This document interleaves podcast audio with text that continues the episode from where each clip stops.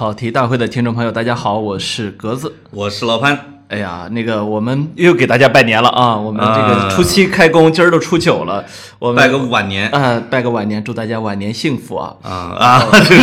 然后提前，然后我再给大家透露一个小秘密，呃此时此刻潘总呢依然在北京外面啊，在在在逍遥，在流浪啊，而我一个人凄凄惨惨的回到了北京，哎哦，是不是？这会儿你应该还在外面吧？你这个有点像架空哈，不是，就是已经回来了。我们一定要让大家知道，就是我们这是一期提前录好的节目。对对对，我已我我已经回来了，对啊，你那会儿回来了，回来了，哦我我就去少林寺走一趟，其他就不去了。啊你那不是说上去上海吗？哈。嗯，不去了，又不去了哈，不去了真好哎。嗯那到时候呢，我就可能又见到潘总了啊。那个，对，总而言之吧，呃，过了一个比较愉快的新年。哎，哎呀，希望如此啊，希望哎如此。这个叫过去、现在、未来史，对吧？这个在英语里面啊因为，你懂很多嘛？啊你你不不只懂濮阳话。对对对对啊对，那个，我们那天跟潘总在那说啊，啊就是像我呢，有幸能够跟潘总成为朋友啊，其实也是说是，首先呢是这个上天待我不薄啊，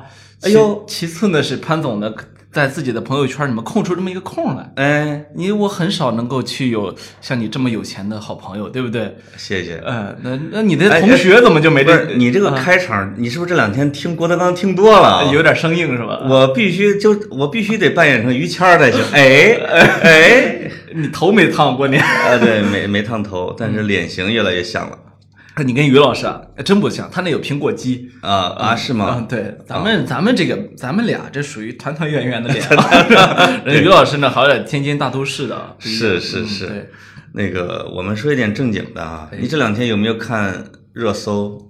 就是你你跟我成朋友，你有一个特别大的收获，对，就是我们那个地方新闻不断，我随时给你同步 大濮我对我阳的新闻，我现在那个什么手机新闻端都是把自己定位在濮阳，是吧？哎 哎，呃精神濮阳人嘛，是是是，你慢慢的会成半个濮阳人。对对。我们最近上了个热搜是濮那都是你阳的一风一俗，潘总那是年前十好几天前。最近啊。啊，啊，对对，十十几 Recently 呃十几天前对是吧？对对，这个但是很有意思，因为它是一个普通的一个地市的新闻，就直接被网友给顶上去了。哎它它就说明大家关注这个，就是我们那儿出了一个意见啊，就是好像是治理高价彩礼，推动一风一俗实施意见，说这个农村婚嫁的彩礼不得高于六万，城区不得高于五万，这个村社党员干部收收彩礼不准高于三万，公职人员不准高于两万。这个一桌饭说什么？一桌饭不能超过三百块钱，随份子不能超过五十块钱，每瓶酒水不能超过三十，烟卷不能超过十块。规定这么细呢，快烟卷啊，那农村不超过十块，城市不能超过二十。呵，哎呦哎，呦这个这个规定，这是规定的这个细哟，细致入这微。这是说明定规定的这个同志啊，对于濮阳市的物价进行了非常详细的调研。是，它基本上是按照一比二这种配比的啊，就是这个城乡的贫富差距。就是正常的农村老头儿抽五块钱的烟，你到人家婚礼上最多抽十块，是吧？你在这个再说这个城乡差距越来什么越来越缩小，哎，这不就还是吗？对吧？不是，他是农村的还高呢，农村不得高于六万，城区不得高于五万。我看还有就是这个，你看他这个他这个阶梯很有意思啊。村社党员干部不得高于三万，公职人员不得高于两万。这个感给人的感觉是村社党员干部的收入比公职人员还高一些。它是根据目前现存的实际情况来规定的。比如说，现状是农村的婚丧，就是这个这个这个出嫁呀和娶媳妇儿是奇高，在我们那儿肯定是超过二十万的。呵，在城市里边规定就没就是就没有那这个风俗没那么严格，他可能给你个几万块钱。你们那儿也是属于什么论斤称彩礼什么的？呃，我们那儿我倒是没仔细调研过，是论尺子还是论重量，哦反正是跟度量衡有关系的，或者说一些吉利数，什么八万八千八什啊。么什么万里挑一，万紫千红一片绿。对，但现在有一些，就是说具体数我不知道，但是它有一些硬性规定，比如说你在农村要有一个新房，啊这个新房呢不能跟父母一块儿住。啊，你你你听听我这句话里面的潜台词啊，呃听懂听懂。嗯其实导致了我们村的村口住着很多老头老太太。就是说把自己的宅基地和房子让给了孩子，嗯，自己再去盖一间小房。哦，我我前些年回去的时候，我就特别愤怒，我说这礼崩乐坏啊！就是老头老太太搁那就有点哭诉，孩子不养了嘛，因为你孩子媳妇儿娶到家了，然后呢债务留给老人了，哦因为这老人要还债的，是是，所以要有一个没有跟父母同住的新房，要有一辆可能不低于几万的车，啊，同时现在有一个新的要求，你在城里要有一套房。啊，这以前我们说哎我们进步了。以前我们说一动一不动，现在你们那儿是两动一不动啊，两动一不动，啊不两两不动一动。因为他们认为这个在城市里边住呢，将来孩子上学啊，啊，哎呀，要考虑的很长远。是是，所以就是我理解啊，就是我们的当地政府出这个规定，实际上是为了给大家减负。嗯，就是虽然我们网友都在批评，哎，你把这个生活全给管起来了啊，就是是不是头铁？但我觉得它的出发点可能是为了降低农民的这种成本，他不至于娶一个媳妇儿全家破产，对吧？呃，就是因呃，我们说什么因病返贫啊，什么因学因上学致贫啊，它 这个是属于因因结婚致贫因结婚致贫，对，对。因结婚致贫这个比例是很高的。我觉得这是我们国家特别坏的一个传统，就是嫁一个女儿真像卖个东西，好像你好像你养她二十年，你就是为了这一把如果赚回来啊。如果你在北京的建筑工地上看到一个五十岁以上的老头儿，基本上家里有个儿子要结婚，是吧？基本上家里人或者是两个儿子要结婚，是啊，这个就是他们一个非常痛苦的一件事情。是，而且这个我我觉得从可执行性上来来分析啊，这件事儿是其实是执行不下去的。以我们当地农民伯伯的聪明才智，就是他一定因为因为个人理性是吧？这个个人理性指的我马上要这个政策我要分析到我这儿的时候的得失利弊。没错。我的儿子娶媳妇儿价格下来了，没问题，哎哎，好事儿。对，我的闺女要嫁人的时候，价格跌那么惨的话，我就不嫁在濮阳了呗。去隔壁山东嫁去，我嫁，听说你们山东的彩礼更高。去那么好个省，嫁去嫁过去多好啊！对，就是除了你们山东男的打媳妇儿啊，其实其他的都很好，我们而我们且经济我们比河南要好，我们现在打的频率很低的，一般不打是吧？没有，就是它不光濮阳，我们去周边的市县嫁过去，其实开车半小时，哎，呲溜就过去了。对我们从我们村儿开车十分钟过黄河，就 就直接到你们山东了。嗯，就是那另外自己的孩子如果是办婚宴，我去你们山东办婚宴总行吧？哎，对不对？这个就就相当于我们中国去美国生孩子，我跟你说，这所以个这个这有关有关部门儿行不了有关部门儿为什么会出台这个意见呢？嗯这个是先从体制内开始的。嗯嗯，因为因为是这个纪检相关的部门啊，先对体制内做了特别明确的彩礼礼金的规定，哦，包括比如说纪呃那个领导家的孩子要办办这个喜事儿的时候，对绝对不能有下属到场啊什么的。很多你看，如果看中纪委的那个网站的通报，很多这方面的，所以因为这方面违规被举报的、被处分的啊对普通老百姓对这个可能不熟，我们太熟了。你看通报太多了，我们专门报道这个。所以这个意见呢，我觉得最能约束的啊，是我们当地的公职人员。这个公职人员肯定是不敢违反。公职人员实际上他们早有规定，啊就是不需要这个规定，这只是一个补充条那。对于农民同志，应应该这个规定也管不了，因为我跟你说，呃，这个因为他没有写罚什么根据我对我们基层治理的了解啊，啊。这个很取决于当地基层干部的治理水平。哎就是有些地方我们经过调研发现，确实能够把彩礼杀下来。嗯嗯呃，就是你还真别小瞧政府出台一个规定的这个杀伤力啊。哦，那就可能把这种乡镇干部的工作量再压一下呗。哎，如果乡镇干部他要去做这个事情，你还真就彩礼提不起来。这样我就理解云南楚雄的那位八零后官员为什么头发花白，长得看的比比看着比我们俩还老一些啊。看着像六零后的干部，因为他就是这种政令，一般到最后执行方落地的都是他们来执行，所以对吧前前一阵儿徐州不是有一个副市长，挂着四十六个什么什么小组的组长啊、主任啊，哦是吧？那个事儿，我觉得就是很多网友在骂、在嘲笑。我觉得很多网友其实这个点偏了。我这不是为体制内说话啊，嗯嗯，是实际上他作为徐州市的常务副市长，他最重要的职位就是这个常务副市长。你给他挂什么组长、主任，他都不会加分。是是，所以首先这是第第二就是他这些不挂这些事儿他也得管。哎，所以其实这是个苦活累活儿，其实各种小组是对他副市长职务的具体分解，哎，对吧尤其是有时候，比如说中央有有这个，你省里就得有相应的机构对对接，你市里面就得有相应的机构对接省里面的，所以他这些活儿他可能不想干。所以就出现了这个有些地方会有什么拆墙办这类的机构，其实那个地方根本没什么墙。对，但是呢，他其实呢自己又落不着什么好，就这些事儿啊。我这这个我要说一句，就是丁汝昌说的吧，以前叫做“从来局外之议论，不量局内之艰难”。嗯，这个就是实实实在在你从局内看的，这对他一点好都没有。是啊，是啊，你以为就是他如果贪那个官儿，他练那个拳呢，他应该竭尽全力去当市长，他不应该去当什么小组长、小主任对啊。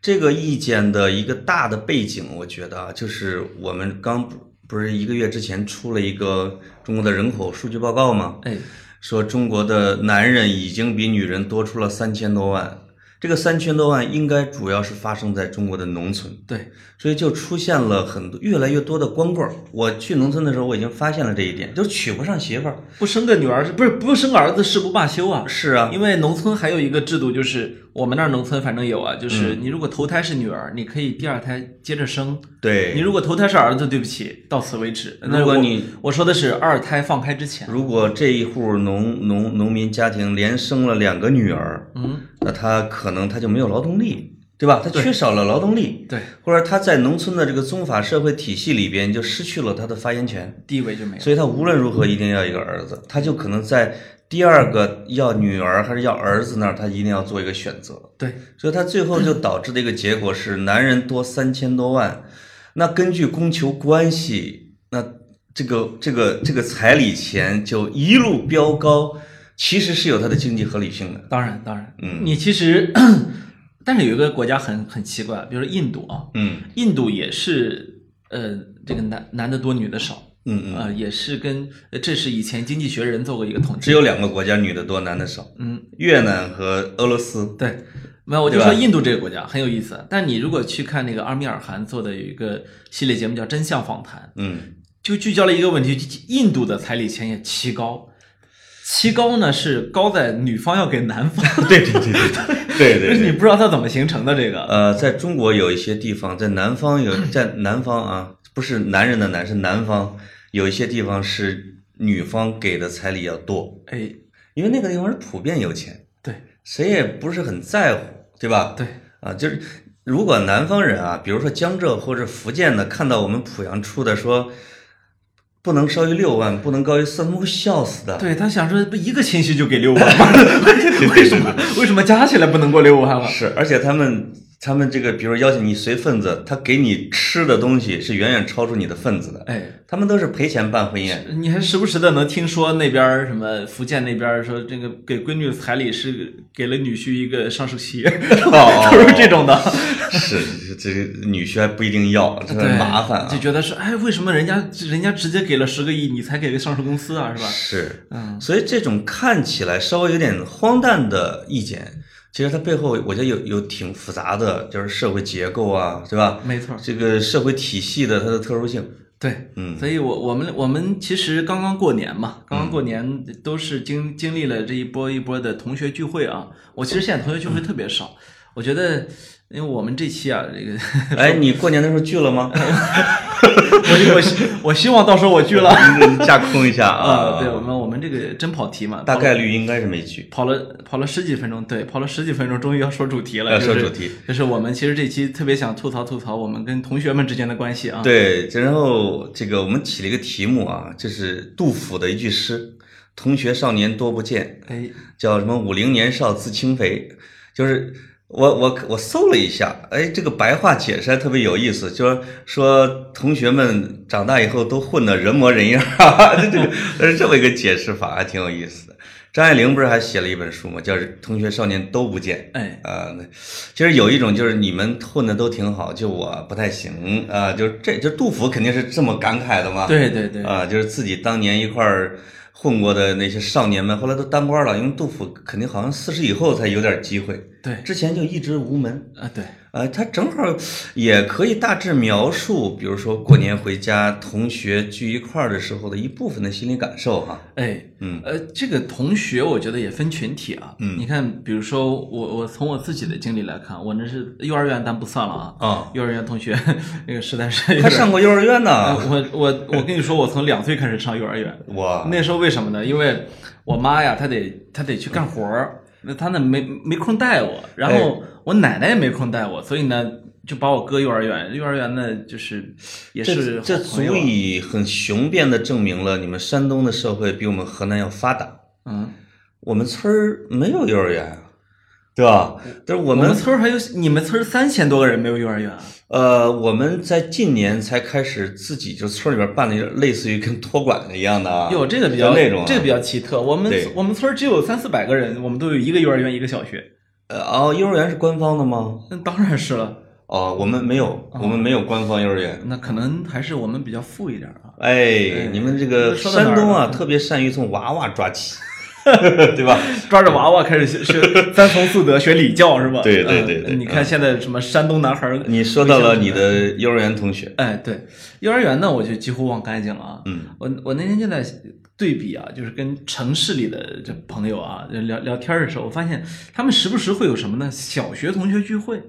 哦哎，我说这奇了怪了啊！小学同学我一个联系都没有啊，几乎啊。这个班里边同学名字还能记起来吗？我觉得能记起一小半儿就，或者一小半儿都够呛。呃，能记起一部分。我前一阵儿不是看那个李敖回回那个回回第一次回大陆的时候嘛，啊，过了时隔五十六年，第一次回大陆。对，李敖回大陆的时候，他就去了自己当年那个小学，就是你你姑娘上的小学，呃，鲜鲜鱼胡同小学呃，奋斗小学嗯，好像叫鲜鱼胡同小学啊。啊，哎，那不是你姑娘，那不是是另外一个朋友，他姑我娘是那个姑娘上的那学校是国民党的遗老的孩子，李敖应该不会去上，啊因为傅作义是校长。啊，好的。嗯，嗯，然后他上那个小学呢，他回到小学的时候，他竟然把自己小学时候的这些经历历历数出来。哎哎呦，我觉得人家这个呃脑子好使是是是不一样，这是这个论战必备素质，对，就得记性好。就是他有可能小学已经开始把这资料都给存起来了。哎他不是喜欢藏材料吗？对对对，对对对，我我记你八辈儿的事儿啊！啊我看现在大家好多那个批判咪蒙啊，嗯嗯，呃，就是有些人就说是你们你们太可怕了，咪蒙再可恨，你们也不能像那个文革一样去扒人家老死材料啊，啊，旧历史。对，李敖才是这方面的专家中的专家家，专家嗯啊，他他一回小学把那事儿都记起来。对，我现在能记起小学的事儿，我都是跟在节目里面说说差不多了啊。啊 但是小学同学，说实在的，也忘差不多了。对，能记着的就那么几个几个调皮捣蛋的，奇葩，对几个几个怪咖我还记着啊。但是你要说跟他们聚会，这是不可能的。呃，可能啊，就是我觉得从小学往大呀，小学是最分散的，哎，是吧？首先，他首先你到中学应该就走了一批，对高中走一批，到后来失联的时间太长了，是我小学同学里面，据说有的孩子已经那个岁数是两位数了。我已经给孩子就六万彩礼了，是吧？我我我现在有那那天晚上我自己睡不着觉，盯着天花板想，哎呀，人家孩子十一二了，我还是个孩子。我小学的同班同学，这个儿子已经结婚有孩子了。哦，就是他在十七八岁的时候就已经被父母给命令着结婚了呵，啊！真好啊！后来初中呢，也也也是类似的情况。我前一阵儿，呃，去年吧，被拖进了一个群，是我初中同学的群。啊，然后呢，就有一些初中同学来加我，特别尴尬，老给你发什么亲，给那个三号小朋友投个票哦，哦，一 对，天可以投三票。初中同学嗯群的最大的一个特点就是各种拉票，对然后孩子投票。然后说那个呃那个什么转发这个到朋友圈并截图，可以到家乐家超市领块毛巾啊，一天到晚给我发这个啊！是特别尴尬。对。那你有没有同学，比如说是一直就没断了联系，而且每年都要聚的呢？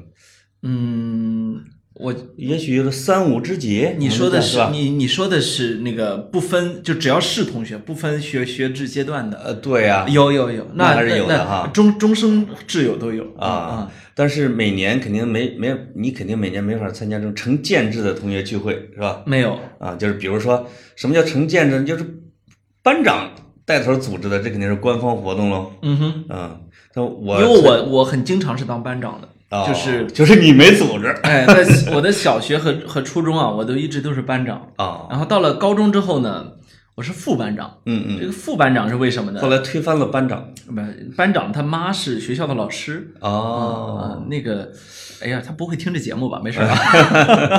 嗯，总而他妈贵姓？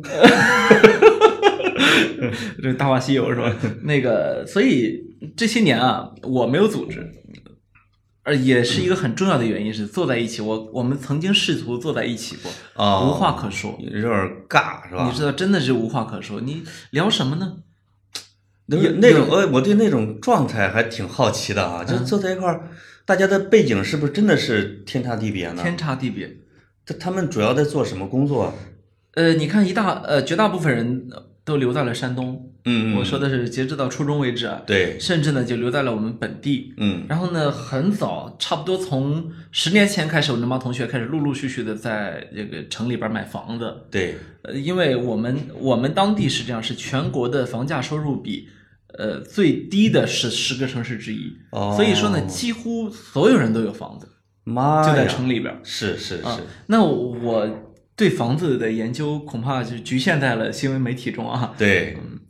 那比如我们呢，因为我上小学和中学和高中都是在方圆两公里之内的那一片儿，哎，就是我为什么后来参加同学会就特别少呢？就是因为没有那个需求。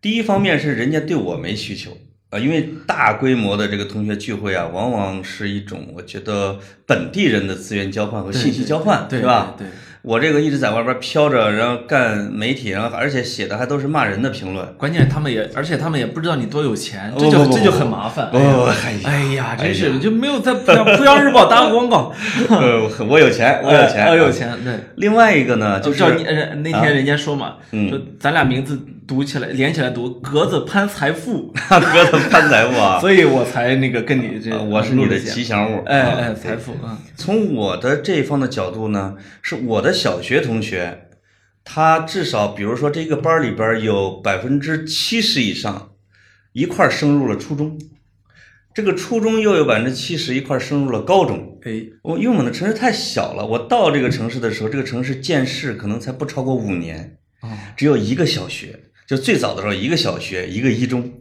所有的孩子都在这一个到两个的学校里面。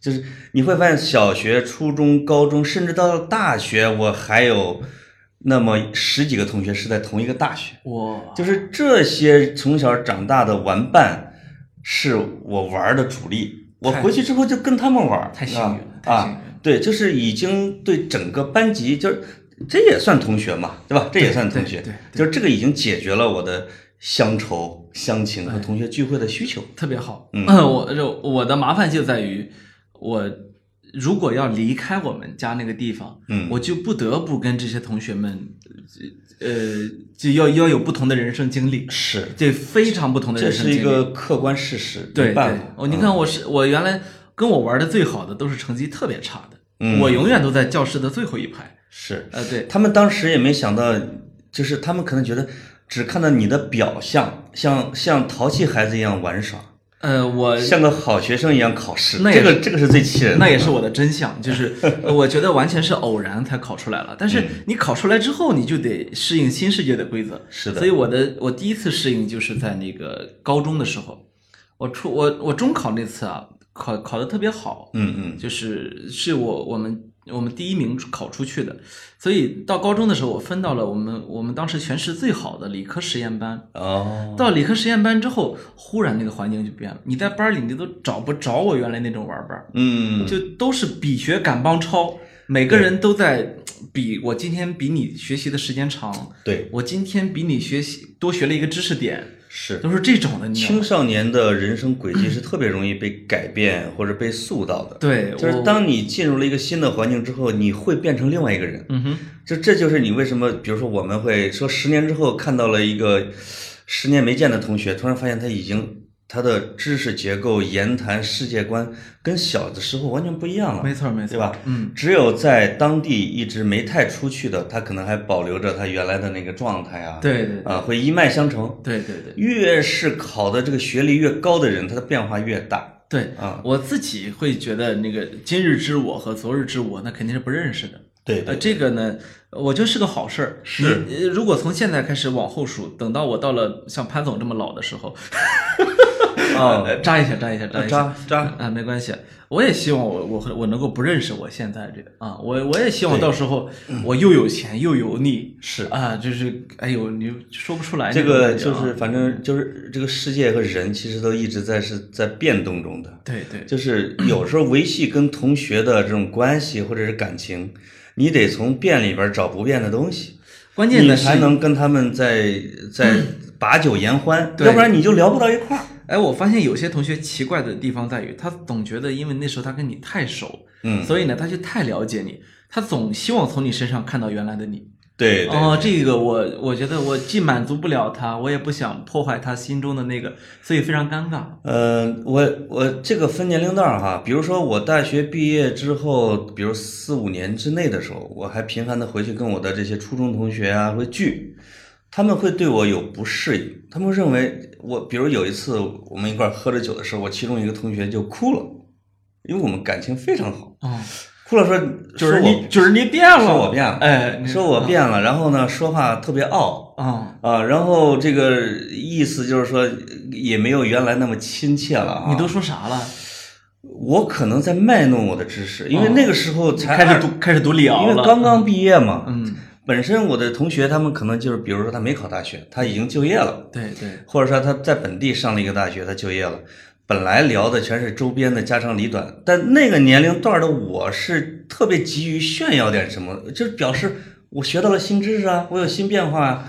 嘿其实那个时候就觉得，其实他觉得受到了一点伤害，嗯我其实还挺难过的。那真一个男生啊，就是哭了，借着点酒劲儿，是 吧说你是他说你你瞧不起我，就是这种的。啊。其实我完全没有，尤其是男生之间的友谊呢，就还存在着这一点，就是那个义气啊，一定程度上还得大家一起比烂的那个劲儿，是是吧？就是哎呀，都有点不忿啊，都有点不屑，都混得不太好。哎，OK，这个这个 这个味儿就对了啊。对。但是我但是这一点对我来说始终很但是到三十多岁以后的时候，再回去的时候，我就发现我们的关系比以前会更好，就是又恢复到以前的状态。恢复到什么状态呢？一个是局势变了，就是北京没有以前那么迷人了，就是北京的雾霾一天天重的时候啊。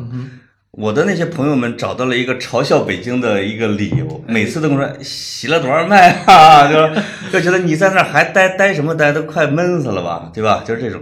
另外一个呢，就是北京的随着交通、住房压力的剧增，它的幸福指数，如果有历年的一个统计的话，一定是被小城市超过。那是现在的北京的幸福指数一一定是超不过我们那个小城的，他们感觉到了在这个小城的惬意、幸福感，而且有自己的房，人均面积很大，有自己的车，就是自驾去全国，他们自己能够一下就开到海南，哎，开到西藏，他不哎，他觉得迅速拉近了之间的距离嘛，对吧？这个这一点，在是北京生活久了，你经常会对环境啊，你会对周围啊产生会，你甚至对中国会产生误解。我为什么说在北京你对中国产生误解？就是有一天我写文章，然后我说我爹在这种这个种那个，养这个养那个，人家说哎呦格子你们家真大。我想说，你只要出了北京，你会对土地有不一样的感觉。别看我们国家有接近十四亿人啊，是我们家的院子一亩半，我说什么了，对吧？是。那没花钱呢，几乎不花钱。现在有越来越近年来，就是有一个特别明显的趋势，是各地都歧视北京。哎，有有一次我去腾冲出差，见了腾冲本地的朋友，人家就有意无意的拿出手机看了一下当地的天气，说：“靠，这 PM 二点五值怎么都七了？” 我的妈呀，这平时都二三四的啊，这这就是空气不好啊！我当时那个心里面一万个什么马都飞过去，因为当时北京可能二百八，不是你在北京待久了，你去那种 PM 二点五十几、二十甚至个位数的地方，哎，当成了福利。可是那是你本来该有的生活啊，是不是？是。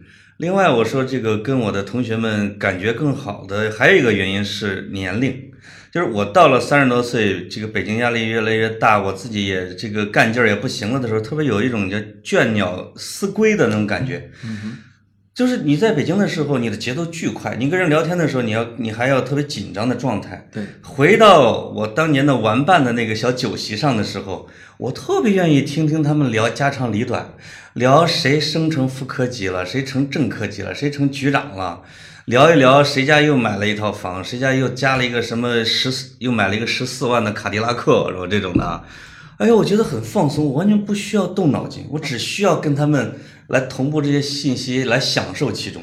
我现在其实是不是你也有点有点跟你像，我我被我给带老了？我从去年那个春节开始啊，但是今年我相信也会的啊。嗯嗯就是我们会有有几个初中同学啊，为什么会聚呢？是因为是邻居。嗯嗯，这个呃，一这是个渠道优势，对一个离得近。一个村儿里面，我们那年啊生了十几个小子，哎呦，所以所以正好呢都是差不多时候上的学，哎。正好呢哎我们过年会聚一下，聚起来之后，我现在挺爱听他们吹牛皮的，哎，就是听他们吹的时候呢，我也不羡慕，我也不不屑，我也没有不忿，嗯。我就是觉得，呃，我首先呢，我依稀看到了，假如我没有出去，我会过的生活，是。是吧？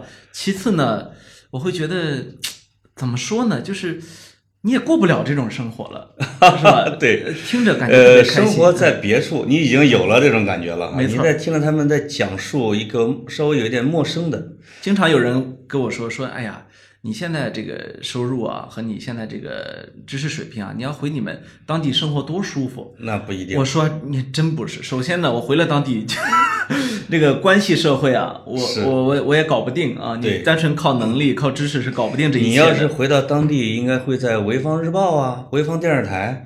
你也，你不是也看过一个新闻，濮阳电视台拉条幅讨薪那种，对吧？你你要是回到这些，那肯定是不行。或者说呢，我这个一天到晚嗯出去给领导陪酒啊，嗯你那你肯定得干这个事儿的。是或者呢，你去帮着领导去接待外地来的领导啊、朋友啊，对这个事情就是我干不了的。对，你让我干这个事情，还不如让我到大街上捡破烂儿啊。刚才你提到了说你跟村里邻居一块儿喝酒，他感觉好。我还真是，我越来不愿意跟城市里边的同学大规模聚会。对，我喜我愿意回到村儿里边儿，跟我的那些小时候一块儿玩儿过的这个村里人一块儿喝酒。而且就上一个初一也是，就是每年初一的中午，现在有点形成了一个惯例，大概十一二个当年年龄差不多的，当然大部分都是我叫叔叔或者叫爷爷的啊，是是但是年龄差不多。哎，你辈儿小，这个比如有十二个人，他们大概会搬来二十瓶白酒，也不太贵啊，这两箱咔一放，嗯，每瓶原则上不超过二十。两个小时之内，就是他们会有，就是让我想起一首诗，叫“家家福得醉人归”，就是在这个两个小时之内，比如说一个小时之后，已经开始有人醉了，说：“哎，那俩把他架回去。”俩人就把他搀到家里边，再回来继续喝。两个小时之后，剩下最后两三个酒量特别巨大的没事儿啊，其他的都已经自己歪歪扭扭走着之字形，或者是被自己的兄弟给架着回到自己去睡去了。因为他头一天晚上大家都熬守岁嘛，是哎，我觉得这种感觉，喝一个少一个，喝一个少一个，特别稀稀拉拉，最后那几个人意味这个在感慨一番，哎，散伙，哎，他挺符合酒席的本质，挺纯粹。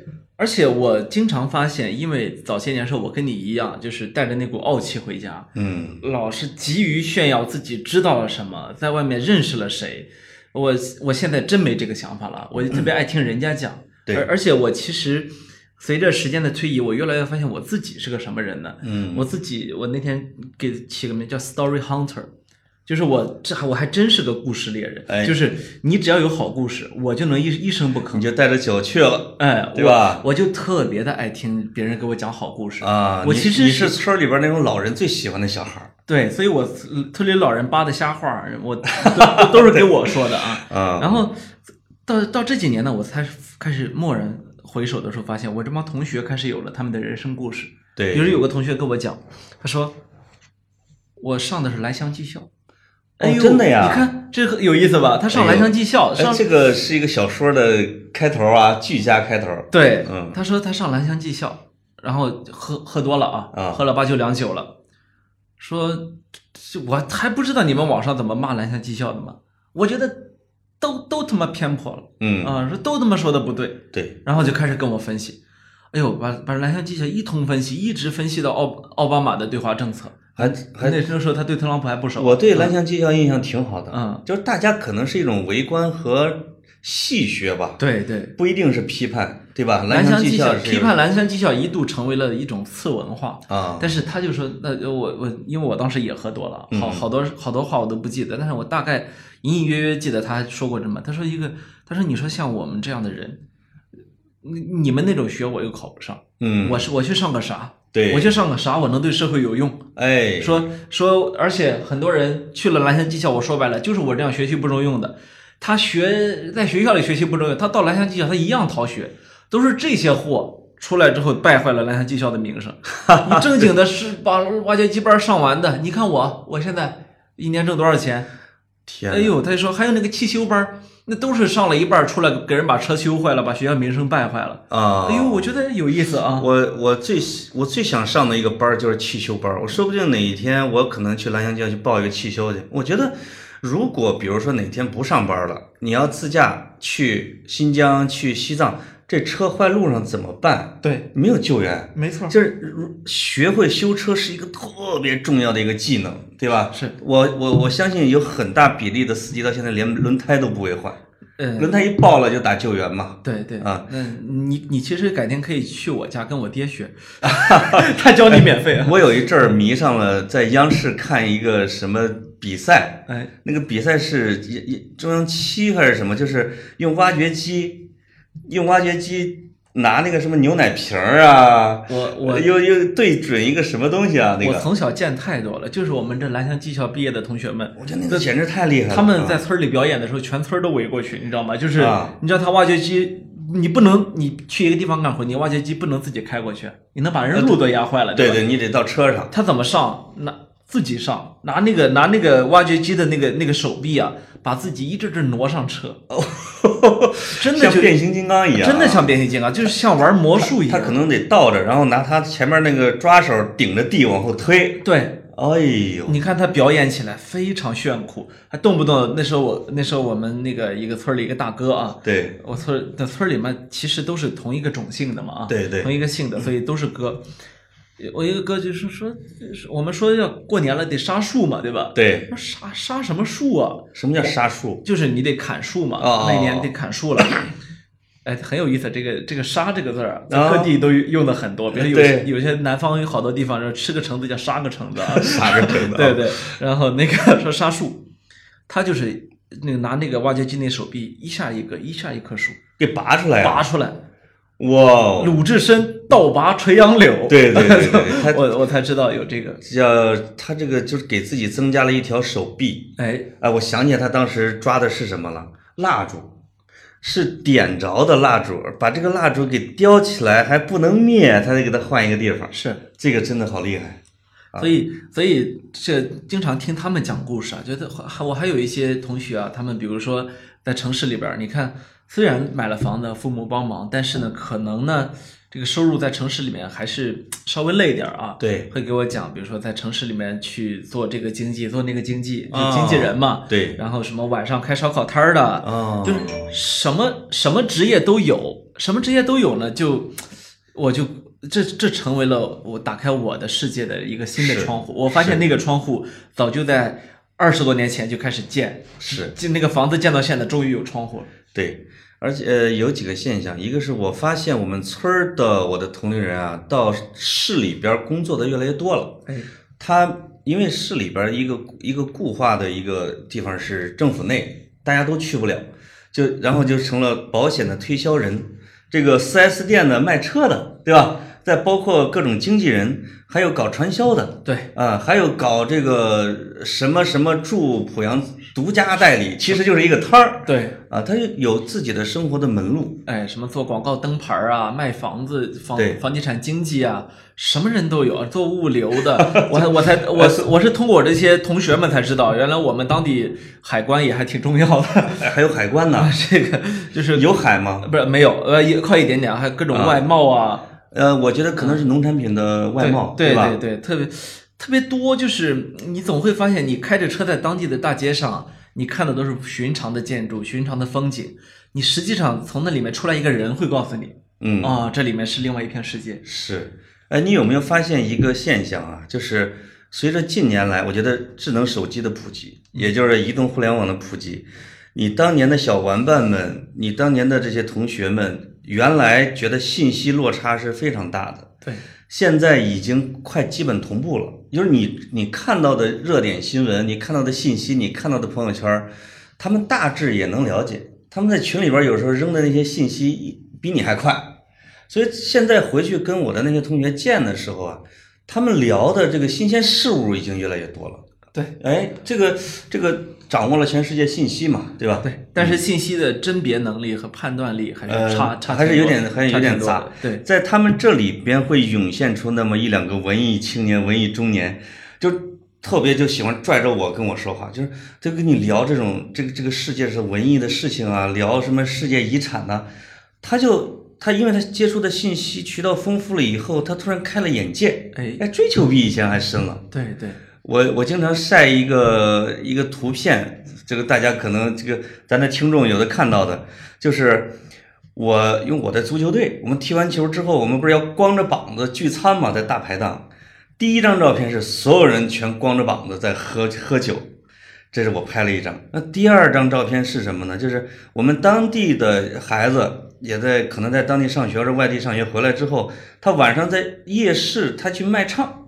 他为了挣几个零花钱，带着个小音箱，这俩同学一结伴儿就走到我们那说：“这个叔叔，给你们唱首歌吧。”他就唱了一首之后，我们这同学就觉得呀，你唱的不行啊，我来给你唱一个什么《再见理想》，用粤语。嗯，于是他就拿着人家的话筒，光着膀子坐在那儿开始唱这个《再见理想》。我们所有的其他的同学拿出手机，打开手机的这个这个闪光灯，这个光柱，哎，一起摇动，给他伴奏，你知道吧？我就拍了一张照片，就是中年大叔们拿着自己的手机在听一场音乐会的那个场景，哎。我就觉得这就是小城的文艺啊，对对吧？对。文艺生活，对。我每次去小一点的城市出差的时候啊，但凡能在当地聚起一帮朋友来，也会、也会一起干这个事儿。看那个事儿啊。我就会等着那个卖唱的人过来，等他的什么，等他的吉他和他的音响。对，就是你这么干唱不好玩嘛？是我就等等了，然后说呃你你那个别唱，我我们我们唱。我钱照给，啊对对对啊，你特别好玩你你觉得是什么样的同学是特别容易聚能聚到一块儿聚呢？呃，我现在首先喜欢小规模聚会，啊，呃，我的对小规模的同学聚会特别多，尤其是大学同学和研究生同学。哦，这种能聊一块儿，呃，你的背景、趣味、受的知识教育，呃，都是相对来说接近一点儿。对，那我对我来说啊，我回老家之后，也可能是唯一聚的，就是基本上就不跟其他的产生交集，就是我们踢球的聚会。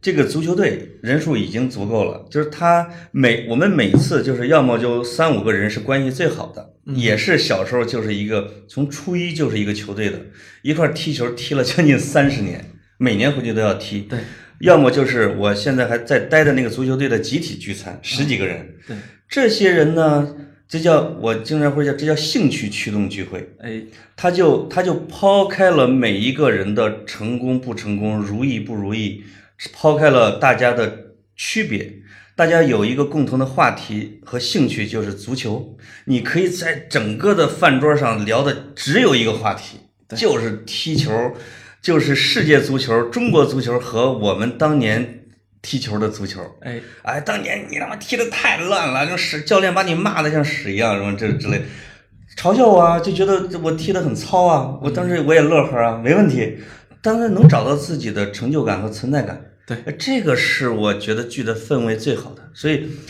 这就就是说叫兴趣驱动，我给你就是对吧？我给你再说一个让我很伤感的例子啊。啊，有一天我在我们单位边上的十字路口，忽然看到一个人，然后我把头一低，拿手一挡，然后给我旁边的朋友说：“你你稍微挡挡我。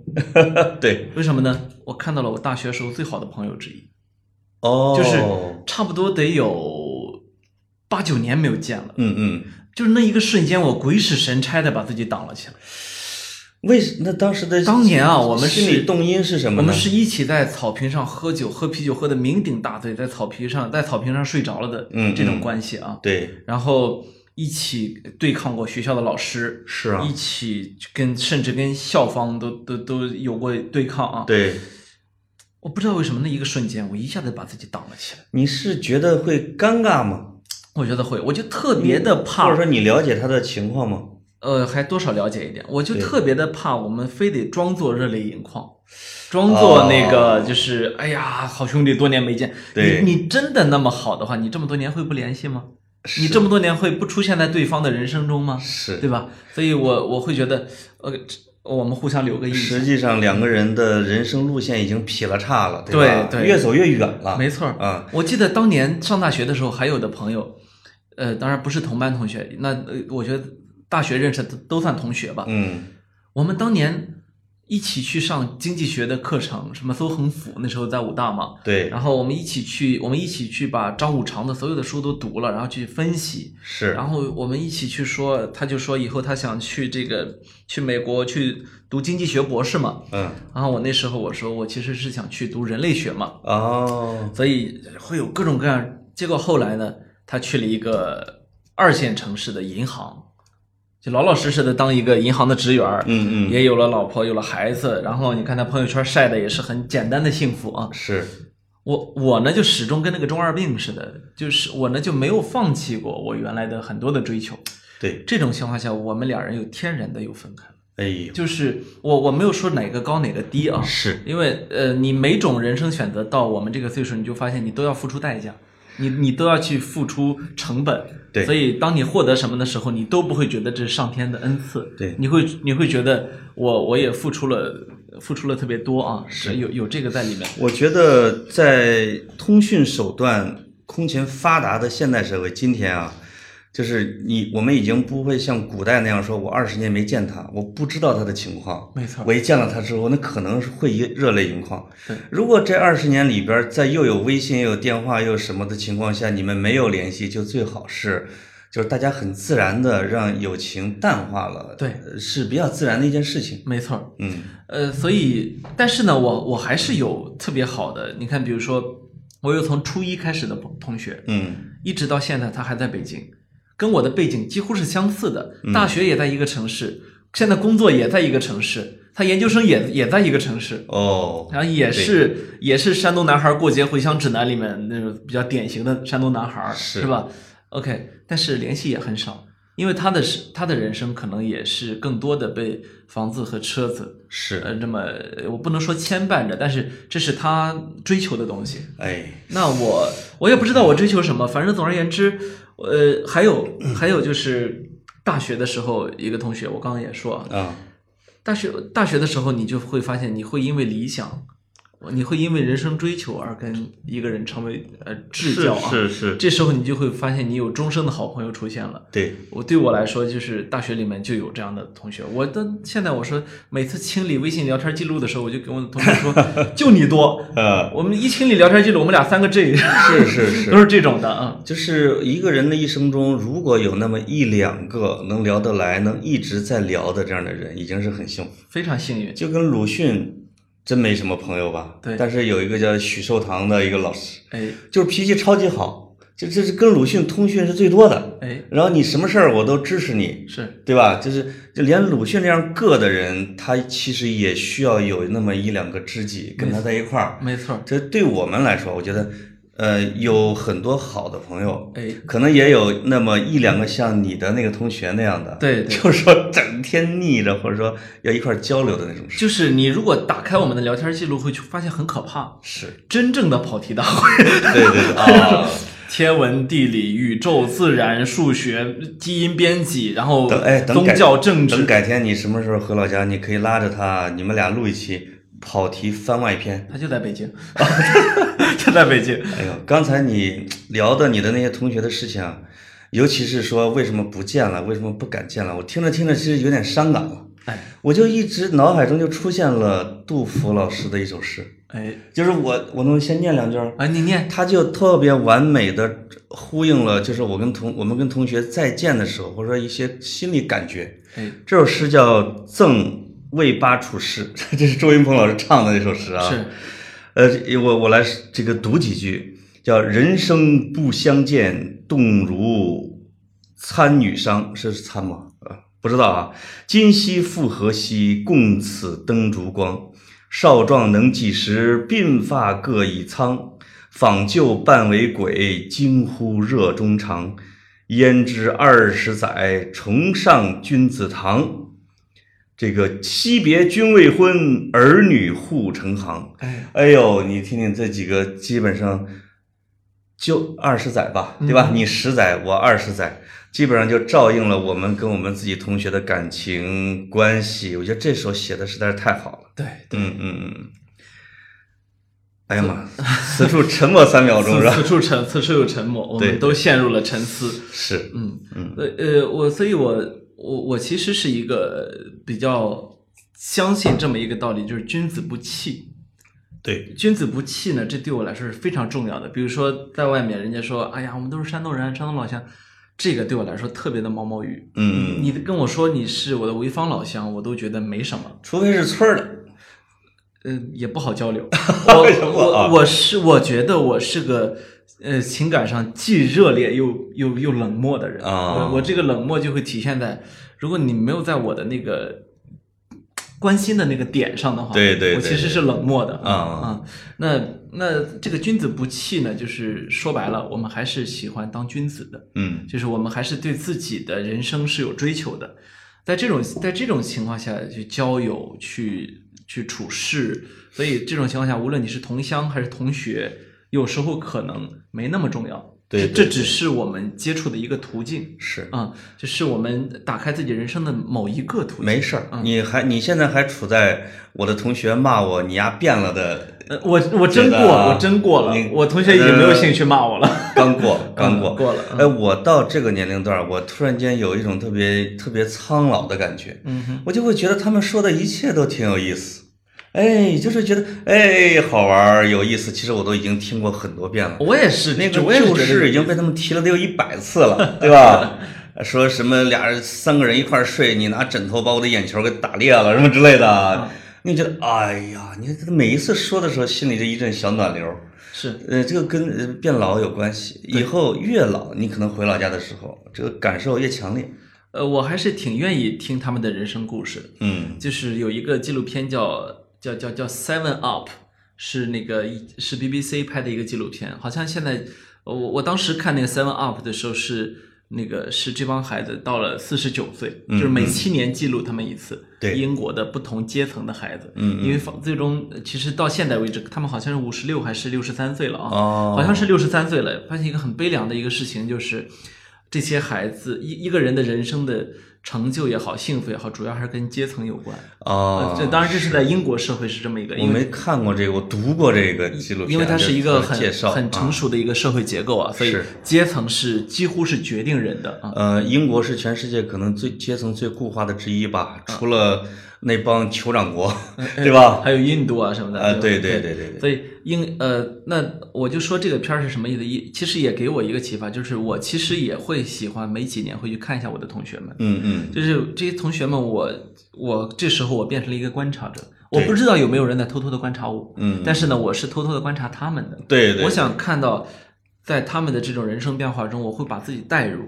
就是假如我没有走呢？嗯，假如我我我在同样的位置，我会做什么样的决定？哎，我会不会把自己吃的肥头大耳的？当然现在也也不瘦啊。是，我会不会呃，就容忍自己穿上阿达迪斯、迈迈克是吧？对，他们未必是没钱，只是不关心。哎呀，是吧？说的是有道理，因为我写过一篇文章啊，这一篇文章呢是讲了我两个叔叔，一个是我这个四叔，一个是另外一个堂叔，现在当村支书的。我就讲我们仨从小是光屁股一块上小学，这俩人的学习成绩超级好，而且他们俩，比如说十几岁在地里边锄地的时候，两个人会下锄着地下象棋，我就不能理解他怎么下。他说我走这个，我走那个，我走，两人一一口里说着下着盲棋，能下完一盘棋。哟，这真龙棋局啊！哎呦，就是。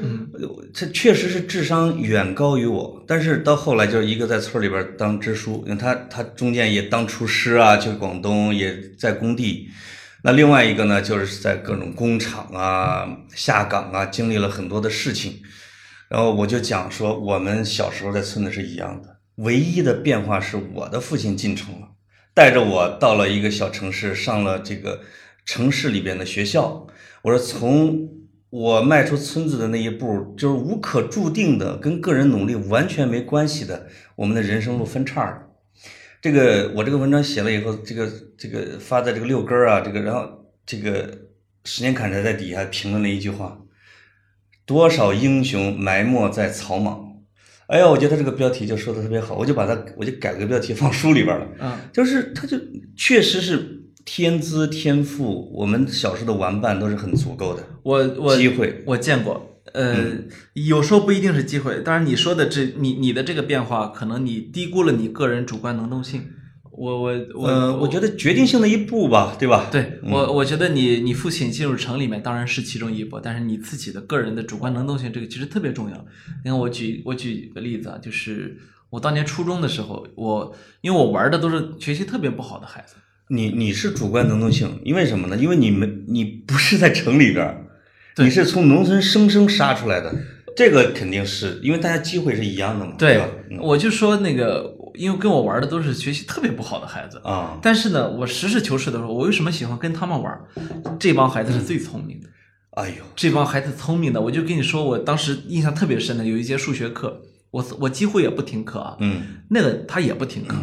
那天呢，我们俩就不知道为什么上了哪根筋啊，都听了一次课。哦，他就是理解的比我快，你眼睁睁看着他的理解能力比我强，他就是不学，哎，脑袋瓜聪明就是不学。对，结果呢？前两天我看他微信朋友圈，第二个孩子出生了。哦，你你焉知非福啊？是不是？是。而且他，我看他自己晒的车啊，那是，因为他爸是我们当地一个呃政府下属的企业的一把手啊。哦，对，这个可能也是很关键的一步。觉得不学，当时有他的合理性。也也无所谓啊。对。他知道他现在他的人生还是很有钱啊，呃，还是老本儿非常非常够啊。对。尤其在当地生存，那我就在想。反正不一样，你你如果现在问我愿不愿意跟他换，我肯定不换啊。嗯嗯。那我就在，反正偶尔会想起这样这样的一个。其实就是我觉得有时候啊，成功去判定一个人或者一群人的人生作为标准是不公平的。没错。因为每个人的情况环境都不一样。哎。就是其实这是一个多样化的人生，每个人都有自己独特的活法。对。所以这个我觉得，呃，同学聚会的时候啊。大可不必有什么心理负担。我不知道这个咱们听众朋友过年都是怎么聚的，他们可以在咱们的节目下边留言啊，自己这个过年是怎么聚会的，有什么小故事。但是我觉得，呃，跟同学聚会、跟朋友聚会，你就捡着你们共同感兴趣的这些地方。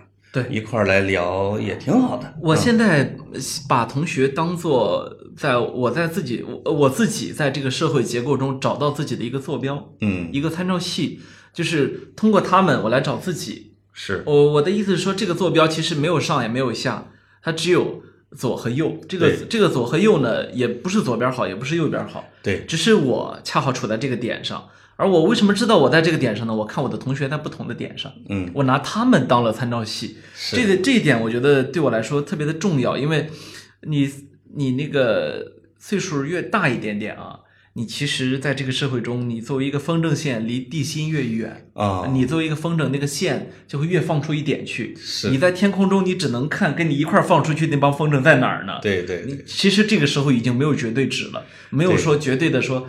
这个地方好，那个地方有沙漠，那个地方有海洋，其实都不要紧。我们在天空中，如果大家有闲情啊，就是有这份心，其实你可以回看，或者你周围去看，你的同学们都散落在什么地方，哎，他们是怎么生活，什么状态，也挺有意思的。啊，就是你会有有很多的什么 story，你会你你真的会听到很多故事。就像我的，我以为有些从来不会跟我有任何雷同的，比如说初中的时候，最最最调皮的孩子之一，在十几年过去之后，突然间文质彬彬的到北京来找我，说你，我说你现在在哪儿？呃，我在这个这叫什么？日本最大的报纸《读卖新闻》。读卖新闻。对。啊，我说你去那儿干嘛？呃，我在那儿做发行。就是就是后来想骗你我当时在新京报，哦不不，那没有啊没有没有，啊那这个是正经的，我特别喜欢的。哦，这是另外一个啊。呃，另外的一个就是他通过自己的努力，比如他去日本打工啊，在那儿又又上学，对上学之后又去了这种报社，在那儿又在了公司，回回中国来又开始做类似于这个园林设计之类的。嗯，哇，你觉得每一个人都特别鲜活、很独特的人生啊，这个挺好的。嗯，嗯，就是朴树不是有一首歌写的叫“他们都老了吧，他们在哪里啊？”哎，我们就这样各自奔天涯。哎呦呦呦呦呦，我那个时候，哎呦呦啊我那个初中毕业的时候啊，嗯还是高中毕业，我记不得了，现在是记性真不好了。我就把这话酸溜溜的写给了那个同学的那个留言册。那葛总，你要不给大家唱首那些花儿呗？哎呦，讨厌！